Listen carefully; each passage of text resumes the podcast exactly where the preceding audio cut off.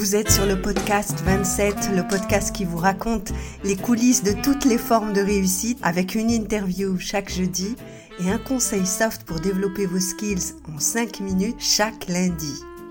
Et voilà, votre proposition est une fois de plus rejetée par votre manager qui veut qu'on fasse comme lui, comme il a l'habitude de faire surtout. Ou alors vous avez un conflit avec un collègue que vous rencontrez chaque matin dans le parking, dans l'ascenseur, à la cantine, et vous ne savez pas ce que vous devez faire. Ou alors on vous a fait une promesse qu'on ne vous a pas tenue et qui vous tient éveillé par contre la nuit. Ou encore un collègue a menti pour mieux briller en s'arrogeant les mérites de votre travail. Ou enfin, cette fameuse personne à l'ego démesuré qui cherche absolument à avoir raison, accapare le temps de parole en réunion et ne vous laisse pas donner votre avis et même vous coupe la parole alors que vous savez qu'elle a tort et que vous avez raison.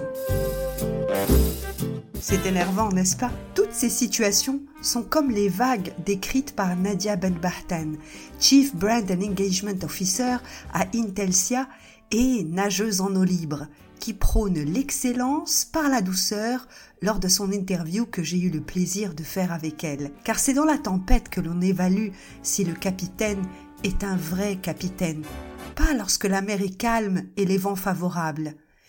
Mais alors, comment savoir quand il faut plonger, contourner ou affronter la vague? Mais surtout, il s'agit de quantifier l'énergie que vous souhaitez accorder à cet événement ou personne. Car votre énergie est précieuse, n'est-ce pas? Mais elle n'est pas infinie. Alors, face à une vague de trois mètres, essayez ces quelques conseils.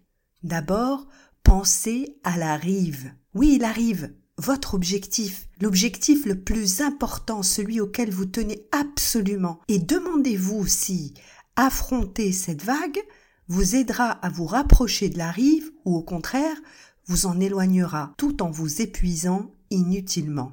Si vous décidez d'éviter la vague, laissez donc cette personne à l'ego de la taille d'un tsunami continuer de pérorer. Oubliez la trahison de cet ami qui vous était si cher. Plaignez-la au lieu de lui en vouloir et gardez en tête la ligne d'horizon.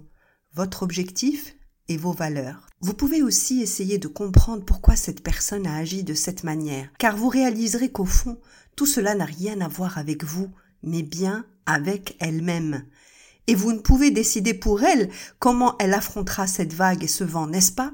Laissez-la faire sa traversée seule et concentrez-vous sur la vôtre. Pendant que monsieur je sais tout parle, déconnectez-vous quelques instants et imaginez le dialogue qui s'en suivrait si vous argumentiez avec elle. Faites les deux ou trois échanges mentalement.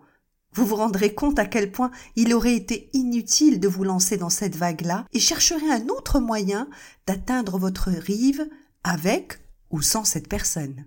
Mais si vous sentez que vous êtes capable d'affronter cette vague et qu'il est même indispensable de le faire, alors gardez votre calme. Prenez une ou deux heures pour réfléchir et affûter vos arguments et lancez-vous dans la tempête. Une bonne méthode consiste à pousser dans ses retranchements la personne, en allant d'abord dans son sens et en lui posant des questions sur l'après, pour l'amener à réaliser l'absurdité de sa proposition. Dites-vous aussi que ces situations sont prévisibles. Vous savez bien que monsieur Moi-je fera tout pour briller auprès de Big Boss à la réunion du lundi, puisqu'il le fait chaque lundi ou encore que cet ami qui a dit du mal d'autres personnes en votre présence en dira aussi sur vous dès que vous aurez le dos tourné. Alors, ne soyez plus surpris, au contraire, réduisez l'intensité de votre étonnement dès que vous savez que vous serez en présence de ce type de déclencheur de mauvaises énergies.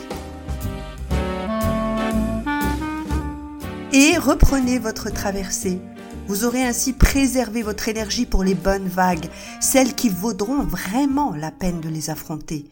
Vous devrez faire appel à toute votre détermination, car c'est là que vous devrez mobiliser mental et corps pour affronter la vague précieuse, celle qui vous rapprochera de votre rive à vous.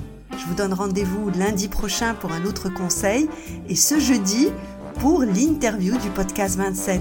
Bonne semaine à vous sur le podcast 27.